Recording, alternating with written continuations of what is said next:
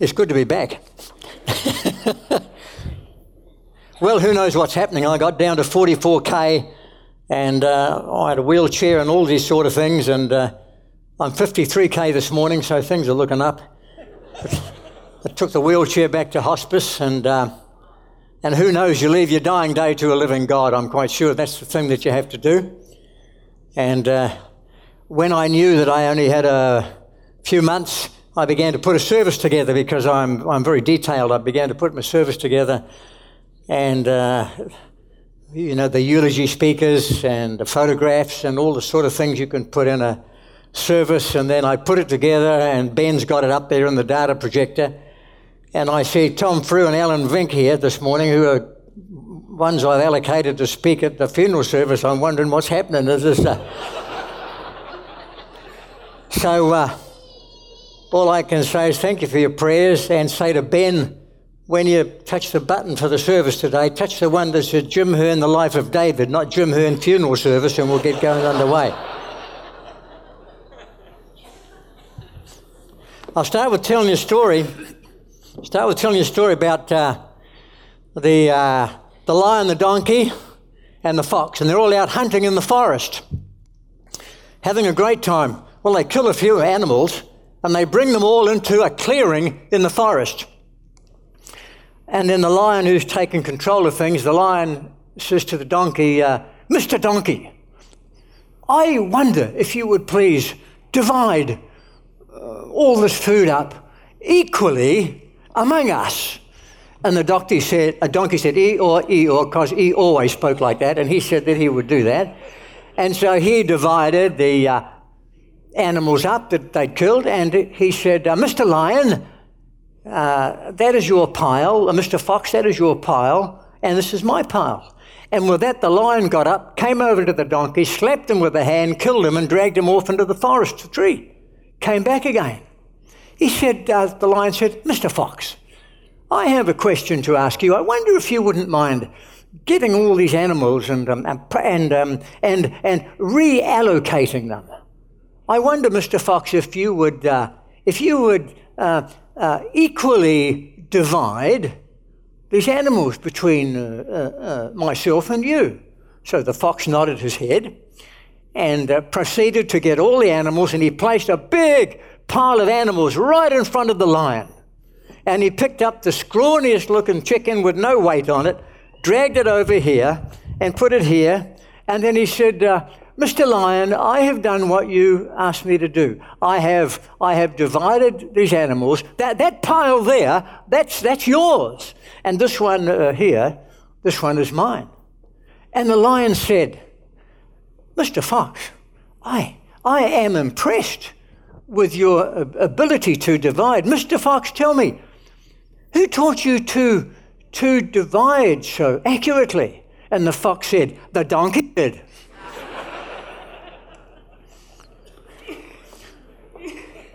Now, the moral of that story is just bear that in the back of your mind because as we go on today and talk a little bit of the life of David, there's always someone somewhere doing something somehow that we can learn from to save ourselves making mistakes. True?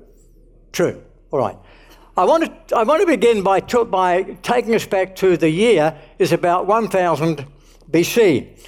And uh, Saul has died. I'm picking up the story, and if you've been here each week, you know we've been following a series.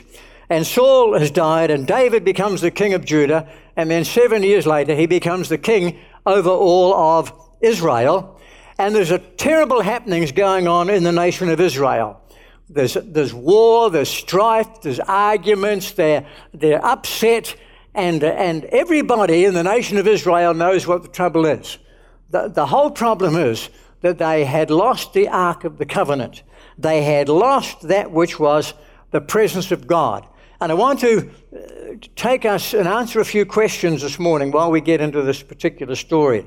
I want to say, what, what is it that Israel had lost, and when did they lose it, and how did they lose it? And the main part of the story is how they're going to bring back this Ark of the Covenant, which is the presence of God. And so, the, when, when the nation of Israel, 400 years before this, when the nation of Israel was coming out of Egypt, Moses led them out of Egypt, and then God spoke to Moses and took him to Mount uh, uh, um, Mount Zion, uh, uh, Mount um, Mount Maunganui. Let's have a look. I know it's so Sinai. I knew it was Mount Maunganui.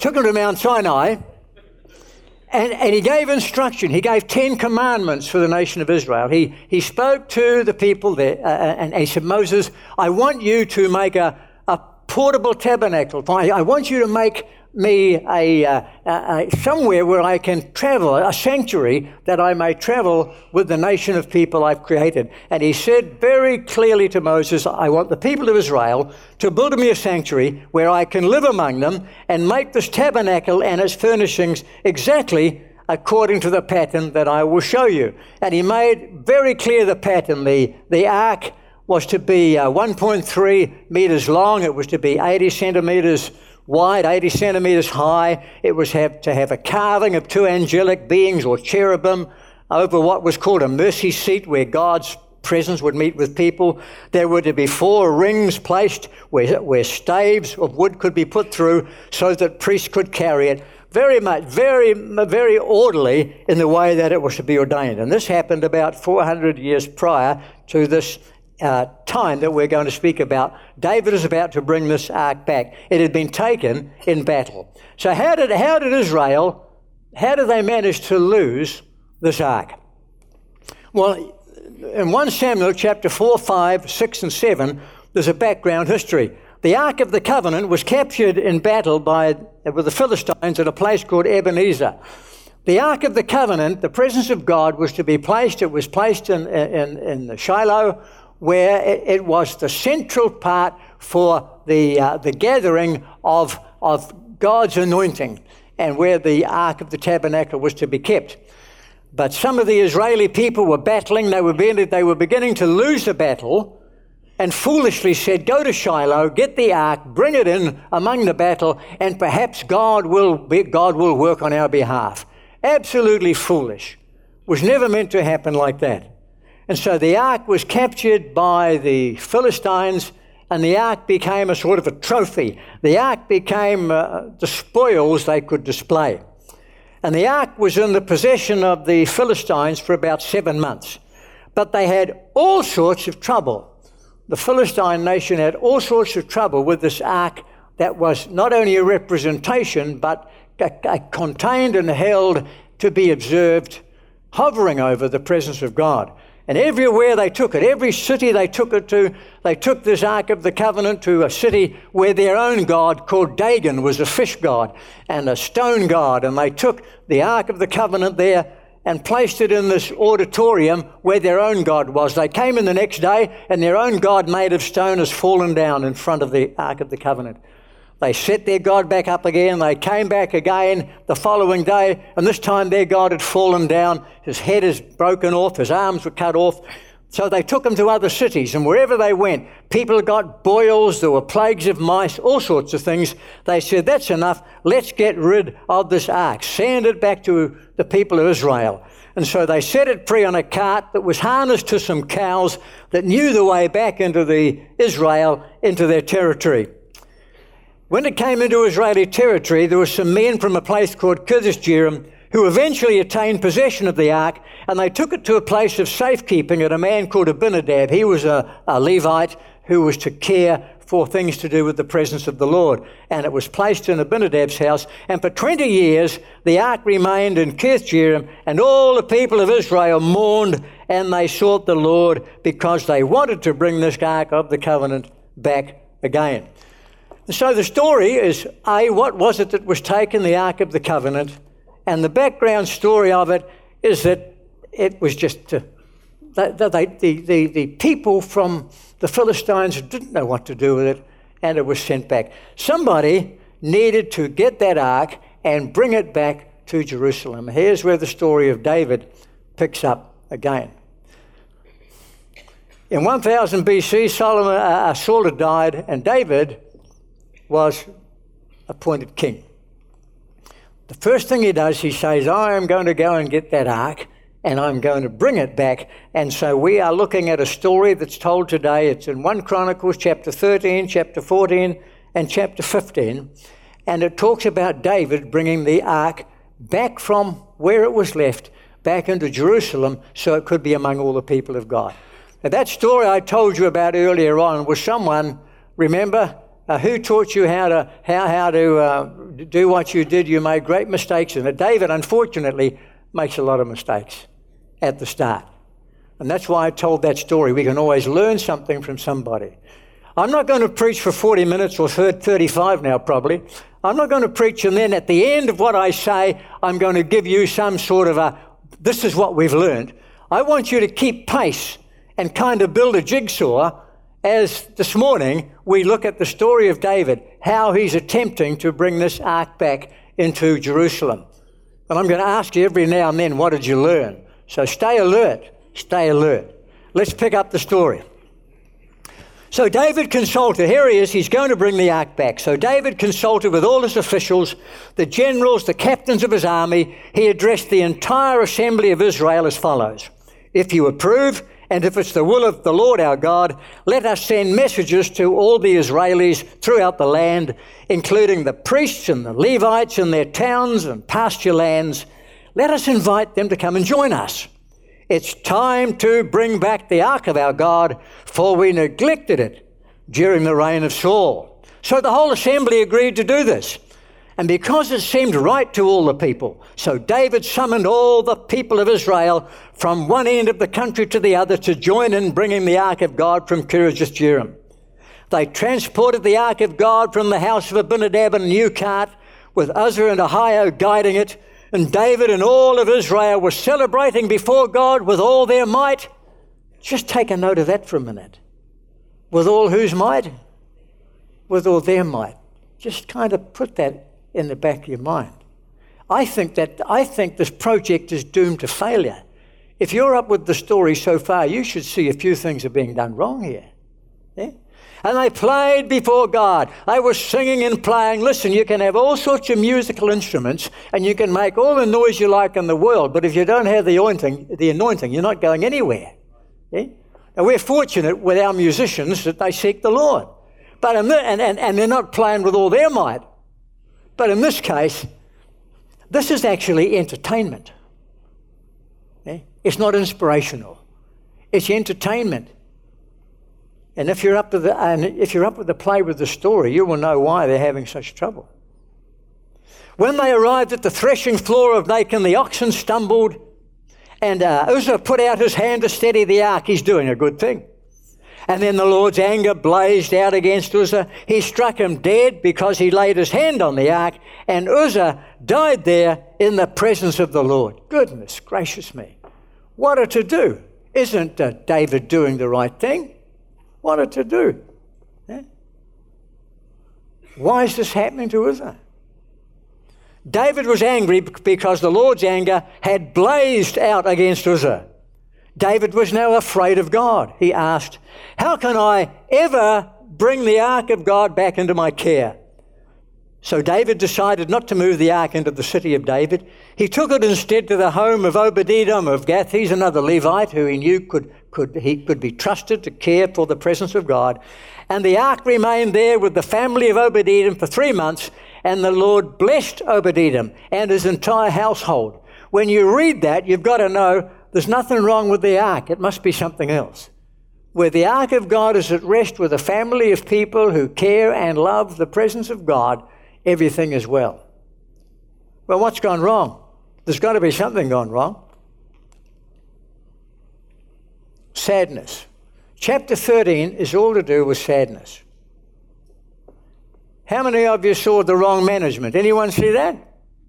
Anyone see the wrong commands given so far? Anyone see the wrong response? Did you all see the wrong transport? See? I wonder if you picked this up. This venture is doomed to failure because David has neglected to include including God. Let's have a look at these. David conferred with each of his officers, the commanders of thousands and the commanders of hundreds, and you can write in the margin of your Bible, and everybody except God. Because that's what he did. This thing is doomed to failure. He confirmed with everyone he got out of touch with God. There, there's a prophet, Jeremiah, 400 years later. He's writing this to people in the nation of Israel, and things haven't changed. The prophet is bringing the word of the Lord to the people of Israel, and he's saying, The shepherds of my people have lost their senses. They no longer follow the Lord or ask what he wants of them. Therefore, they fail completely and their flocks are scattered. Yeah. 1000 BC with David, forgot to include the Lord in his decision making. 600 BC with Jeremiah and the people around, forgot to include the Lord. 2016, yeah. if you want God's best, you go God's way. I wonder how many of us, when things are not working, we finally turn to God and say, We better pray about this. Put your hand up if there's anyone here like that. Yeah. Well, the wrong management, and then the wrong command is given. He said to the whole assembly of Israel, if it, if it seems good to you, this doesn't sound too much like leadership. We all ought to go to that leadership seminar. If it seems good to you, and if it's the will of the Lord our God, let us send word far and wide to the rest of our brothers throughout the territory of Israel, if it seems good to you. I remember Craig two, uh, two Sundays ago, we had a Vision Sunday, and he talked about some of the uh, some of the additions and some of the things that we feel need to be done to make more room for us, and then more projects and reaching out in the community and mission activity overseas. And Craig began to share vision with us. What he's going to do isn't going to, uh, we're not going to make a decision about that until next year. Why? Well, so he can do what needs to be done. Talk to wise people about it. Involve an eldership in it. Do some praying about it. Read the scriptures and see so that what we're going to do is done right. I'd hate to think Craig came out next week and said, Listen, do you think this is a good idea we spend 100000 No. Because if you, want, if you want God's best, you go God's way. In Acts chapter 15, Paul and Barnabas, a New Testament story. They were preaching in Jerusalem. Wonderful things were happening. Many Gentiles, many non Jewish people were coming to know Christ the Messiah as their Savior. And uh, the religious Pharisees came up to them and they were saying, Look, uh, these people don't only need to receive Christ as Savior, they need to, to uh, have the Jewish rite of circumcision as well. I mean, you've got to add the, the law, there's a law of Moses to be added. And there was great debate going on among all the people with Barnabas and Paul. So they went back into Jerusalem and they, and they, they were in Antioch and they went back into Jerusalem and they met with the church leadership and said, This is what's happening. This is the struggle we're facing. What do you think? And so the leadership began to pray together, look at the scrolls and the scriptures that they had, and they came with an answer. It seemed good to the Holy Ghost and us that we don't burden you with anything, but here's the requirements. This is what we should do. And I trust that when Craig and the team talk to us early next year, they, they come and say, It seemed good to the Holy Ghost that this is what we do, rather than if you think this is a good idea. Can you risk an amen to that? Yeah. They had the wrong response. The whole assembly agreed to do this. It seemed right to all the people. Goodness gracious me. Well, since when is a majority of people saying that something's right? Since when does a majority voice override wise counsel? See? And here again is a New Testament example. This time it's Paul and Silas preaching. The New Testament tells us the story in Acts chapter 17. They went to a place to, called Thessalonica and they went to another place called Berea. And they got different results when they began to talk about Jesus being the Messiah. They went, when they went to Thessalonica, they, uh, some people believed, but they were driven out of Thessalonica. Many religious people wouldn't listen to them. But when they went to Berea, the Bereans, they cultivated a listening ear and said, We need to look into this. This could be of God. And the person, Luke, is writing the book of Acts, and when he's, he's noting this story, he said the Bereans were more noble character than the Thessalonians, for they received the message with great eagerness. They examined the scriptures every day to see what Paul was saying was true and the very things that David didn't do. didn't consult God in prayer, didn't look at the scriptures. He had the scrolls there with scribes that he could investigate. And above all, he had their own transport. They moved the ark of God from Abinadab's house on a new cart with Uzzah and Ahiah guiding it. Goodness gracious me. Eh? How are they supposed to move the ark of God? Do you remember? It was covered in gold and they had four loops, and priests were meant to carry it. They had their own transport. If only David had looked at the scripture. Decisions govern our destiny. Turn to someone beside you, give them a prod, and say, Decisions govern our destiny. Yeah?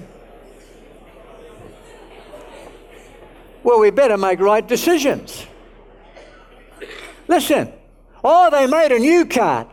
Listen, you can make a new cart, you can put four wheels instead of two, you can put chrome hubcaps on it, but you still got a cart. And you know how they got that? Because they copied the world system. That's how they got it. How did they come up with a cart? They copied the world system. And if you want to make the right decisions like I don't want to make the right decisions, don't copy the world system. See, how's your marriage going? How's your relationship going? Oh, well, we play no speaks now, and I've started going to the swinging singles. Let's copy. Do you know what that's copying? The world system. I want to go to the swinging single. I want to leave the relationship I'm in. Oh, I used to be in love before. You know, people fall out of love as much as they fall into it. If only they pay attention, yeah, if only they go to a. Why, why, why don't they come into a church that talk about good relationships and marriage? People struggle in finance. They, oh, I want, I want, I want. Listen, listen, listen. That's the world system. Do you need it or do you want it? I think you need to go to an alpha marriage seminar if you want to learn about marriage. Who's been to one of those alpha marriage seminars? Give me a wave. Yeah. If you enjoyed it, wave both hands. Yeah, fantastic. Why go? Why look at the world system and give up on something when, if you only consult the scriptures and pray to God, He'll give you some answers that are really. You see, the Bible is God's handbook for humanity. The Bible is God's handbook for the people He created. Man, the people I've spoken to over the years, I said, "Do you ever read the Bible?" They say, "No, it's full of errors." I say, "Tell me one." Um, too easy to say it's full of errors. I find it full of truth. And what I can't prove, I can believe because what I can prove in it. Yeah. Well, here's Exodus. Here's, uh, here's Exodus. This is where Moses is given the instruction. Make an ark of acacia, cast four rings of gold for it, attach them to its four feet, two rings on each side, make poles from acacia wood, overlay them with gold, fill the ring. Oh, goodness me. See? Well, what's the result of David's decision making? Obstacles, death, displeasure, fear, confusion, and defeat. Just imagine I make up a team to go to the Philippines to join with our great friends out there, Pauline and Warren, Curtis Smith. And we go out and make a team up, and we're going out to do something good for the kingdom of God's sake, and you come back to give a report. What's your report? Mm, we had some obstacles death, displeasure, fear, confusion, and defeat. Well, it's quite understandable because you didn't do it God's way. Here, 1 Chronicles 13 is sadness, 1 Chronicles 15 is success. What's the difference in 14? David starts seeking God. 1 Chronicles 13, sadness. 1 Chronicles 15, when we get there, it's success. What happens in 1 Chronicles 14? David realized that the, oh, yes. He's had what's called a light bulb moment he suddenly realizes that God had given him a gift as a king. He'd better start acting and living the way God intended him to. There's no such thing as an ungifted believer. The minute we become born again, the minute we give uh, our lives and ask Jesus to be our Savior, the minute we start to read the Scripture and pray, David has a, a realization. He's got a realization. God's made him king. Good things are going to happen. They're going to happen. Yeah. He remembers that he's got to stay connected to God if he wants success. David realized the Lord had made him king over Israel, and his kingdom was very great for the sake of Israel. But when the Philistines heard David had been anointed king over Israel, they mobilized all their forces to capture him. But David was told they were coming, so he and his men marched out to meet them. Boy, I hope he does something good this time. So David asked of God, Hello? Is that the same David? Is that the same David who said, We don't need him? Is this a good idea? Do you think this will happen? Right, let's do it. If only he'd said to the scribes, Where are those scrolls that we've got out the back there? We'd better look. We'd better read and see what the handbook for humans says. We better read what God says and do a bit of praying and find the peace of God before we make some of these decisions that govern our destiny. And David said to God, Should I go out and fight the Philistines? Will you hand them over to me? And the Lord said, Go ahead, I'll give you the victory. David and his troops went to Baal Perazim, defeated the Israels. God had done it. David ex- exclaimed, He used me to burst through my enemies like a raging flood. And after a while, the Philistines returned, raided the valley again. And once again, David connected with God. Hallelujah. That's fantastic. You know what he could have said? When they came out again, he, when they came out again against him, he could have said, Yeah, bless God, had one of these last week, put his head down and his bottom up, that up, that up, that up, up. And God saying, Wait a minute, there's more. Wait a minute, there's more. See? It's too easy when we hear something to think that's it. But fresh challenges need fresh approaches. David is coming and saying, God, I believe your revelation is progressive. Take any, take any story in the scripture and you'll see progression. People hear from God and God speaks again and again. He gives us light bulb moments where He comes and He speaks to us to guide and direct us. How many of you had a light bulb moment who know what I'm talking about? How many of you know by now that you really need one? Give me a wave. Well, do it. Here's how you do it you get your Bible out and you open it up and you read it for a quarter of an hour a day with a pad and a pencil beside you. I'm not joking. I mean, don't go and watch, you know, the dopey wives of Eketahuna. I mean, get rid of some of that stuff. you might have to switch off the plug and drag, the goggle box. You want a light bulb moment? This book is meant to be read by the people God created. And I tell you what, if you, if you want a light bulb moment, say, God, what's Jim talking about? Do, do I need to prove that? You do. Open it up, read 15 minutes, and say, God, what, what do you want to speak to me about? This is pretty new to me, Lord. You know, one of the greatest scriptures, Jeremiah, the prophet, Jeremiah 33, verse 3. Call unto me, God says through the prophet, call unto, speaking to his people, call unto me and I'll answer you and show you great and mighty things that you do not know. Yeah? Well, what happens? Don't attack them, the Lord sits straight on. Circle around behind them, attack them near the balsam trees. And when you hear a sound like marching feet in the tops of the trees, you attack them. That'll be the signal God is moving ahead of you to strike down the Philistines. So David did what God commanded. He struck down the Philistine army all the way from Gibeon to Gezer, and David's fame spread everywhere and caused all the nations to fear David. Here's the result of seeking God God responded. David's confirmed as a leader. His confidence is restored. Fellowship with God is maintained. He knows how to go and come and go and speaking to God. Not just once, but building a rapport with the God who created him. Success is guaranteed, and there's respect and there's recognition. Wonderful. Decisions govern our destiny. David got it all wrong in chapter 13 because he left God out of the equation. Chapter 14, he has a revelation and he reconnects with God. Some of you here today, maybe you've never connected to God. Invite Jesus to be your Savior. There'll be people here to pray with you at the conclusion of this gathering. Happened to me in 1963, 30th of May, I'll never forget the date, 30th of May 1963. I was 28.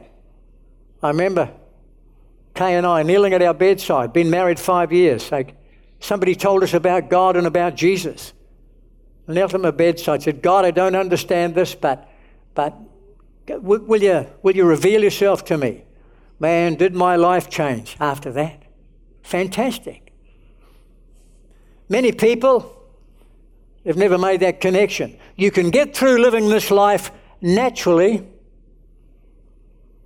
physically, intellectually, but spiritually, there's no eternal life. And spiritually, there's no real understanding of what life is all about.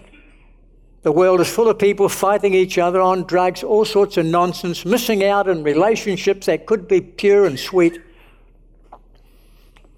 And they're living physically and intellectually with a sleeping giant called the Holy Spirit of God waiting to come and invade their lives. But he's a gentleman. You have to invite him in. The story goes on. Success.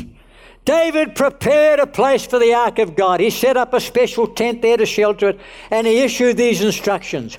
He said, When we transport the ark of God this time, no one except the Levites might carry it. Is that David? Of course it's David. He's, he's had a light bulb moment with God. He remembers he re- reconnecting. He had a realization. He knew the gifting God had given him. No such thing as an ungifted believer. What's your gifting? Say, God, what's your deposit within me that gives me a strength to do these things? You've got a lot of things you want me to do. He said, David, David, suddenly, when we transport the ark this time, no one except the Levites might carry it. The Lord has chosen them to carry the ark of the Lord and to minister before him forever. That's fantastic. He suddenly realized to pick the scrolls up that's got the writing about how to live before God. And David summoned all the Israelites to Jerusalem to bring the ark of the Lord to the place he'd prepared for it. And David summoned the priests. He said to them, You're the leaders of the Levite families. You must purify yourselves and all your fellows so you can bring the ark of God, the God of Israel, to the place I've prepared for it. How did he know how to do this? Because finally, he's inquisitive and not living a life independent from God. But that fellowship with God leads him into how to live. The scriptures are intended to help us how to live. Prayer is intended to help us to know God's peace in the decisions that we have to make. And David goes on to say, Because you Levites did not carry the ark the first time, the anger of the Lord our God burst out against us. Oh, David, you're being a bit hard. Because you Levites. Come on, David. Because you, that's called blame shifting. Because you Levites did not carry the ark the first time, the anger of the Lord our God burst out again. We, oh, that's good. We, David's taking some ownership, confessing failure. We, I'm part of this, we failed to ask God how to move it the proper way in the first place. And I'm just as guilty as you are. And I don't mind confessing my failures. So the priests and the Levites purified themselves in order to bring the ark of the Lord, the God of Israel, to Jerusalem. The Levites carried the ark of God on their shoulders with its carrying poles, just as the Lord instructed Moses. David ordered the Levites, the leaders, to appoint the choir and uh, to the singers, the musicians, the joyful songs to the accompaniment of lyres, harps, and cymbals. Fantastic. And David and the leaders and the generals of the army went to the home of Obed Edom to bring the ark of the Lord's covenant up to Jerusalem with a great celebration because God was clearly helping the Levites as they carried the ark of the Lord's covenant. Man, everything I want to do in my life, I'd like to think God is helping.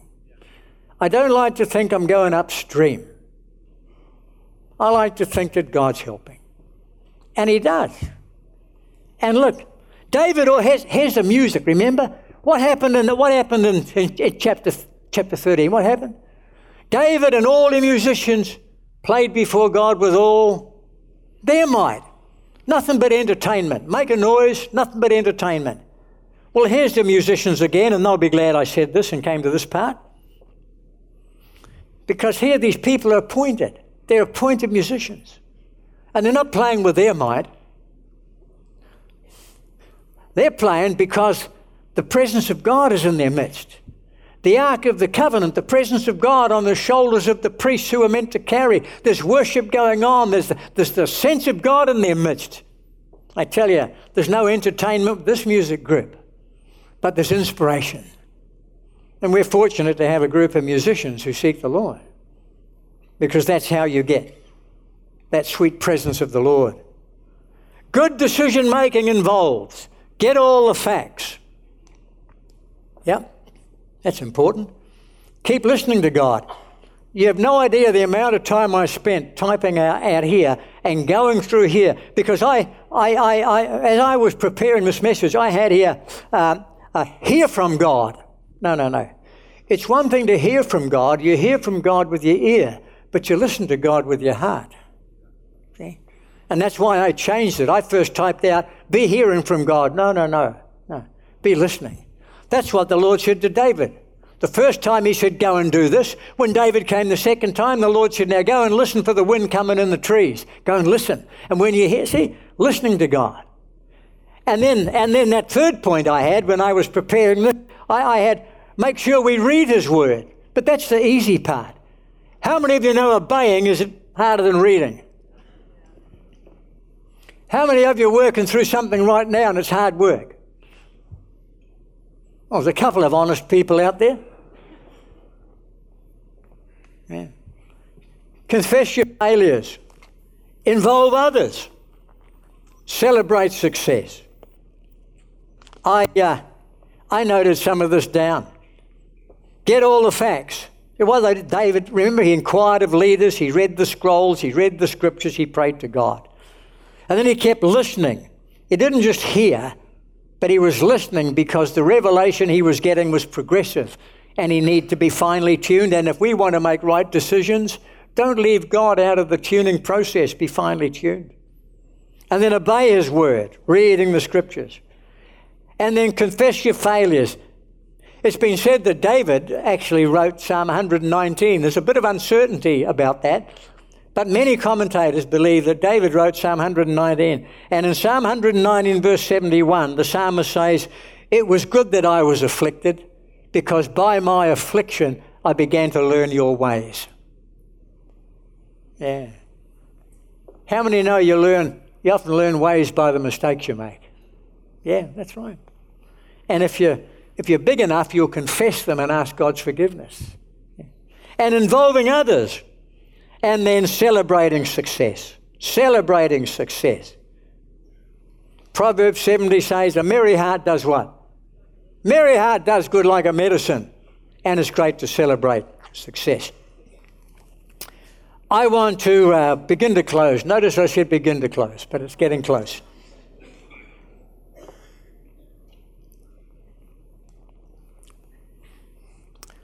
Decisions govern our destiny.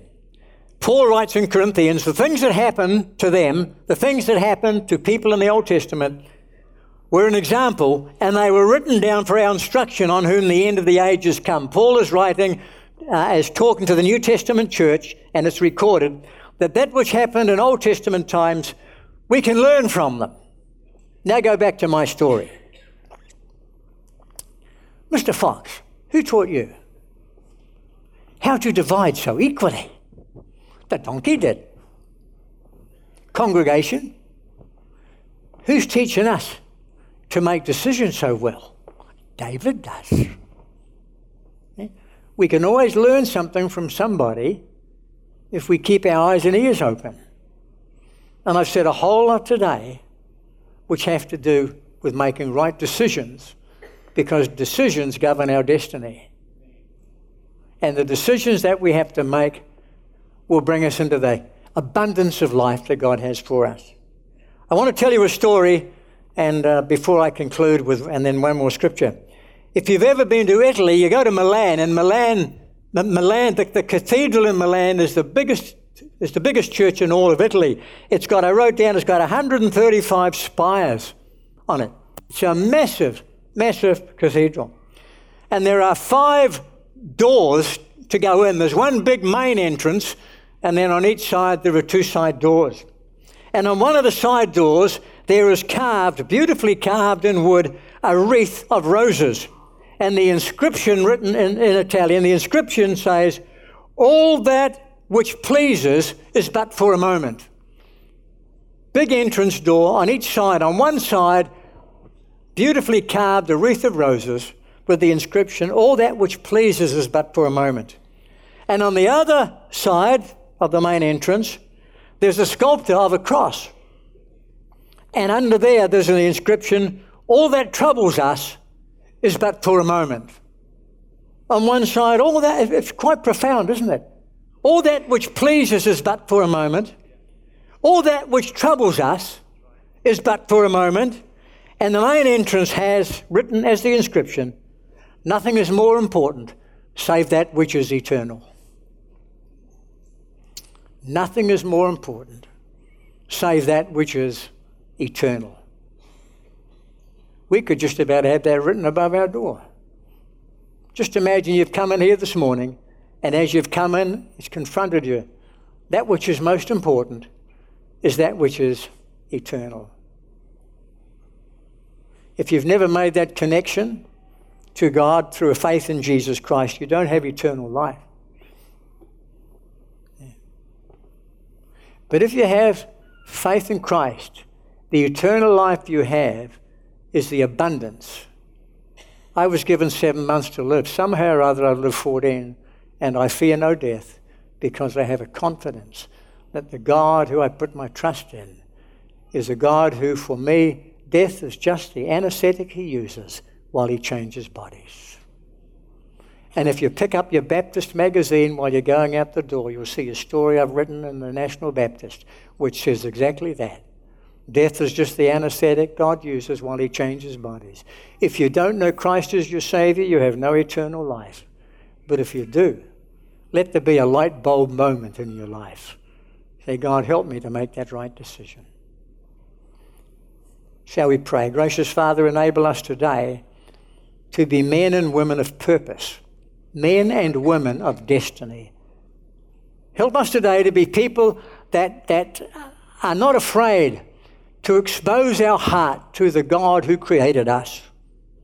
Help us to love the scriptures and read the truths you have for us. And help us, gracious Father, to begin to pray if we've never prayed before to make the connection with the God who loves us so much. May we go from here today rejoicing because we have indeed learned how to make good decisions as we trust in the love of God. In Jesus' name we give thanks. Amen. Final scripture. Final scripture.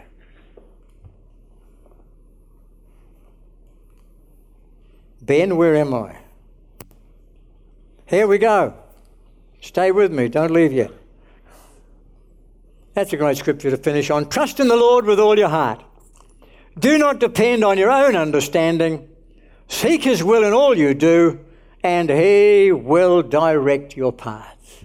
Why don't you say that with me as our musicians come out? Would you like to say that with me? Trust in the Lord with all your heart. Do not depend on your own understanding. Seek His will in all you do. And He will, not He might, not possibly, but He will direct the paths of those that put their trust in Him. God bless you.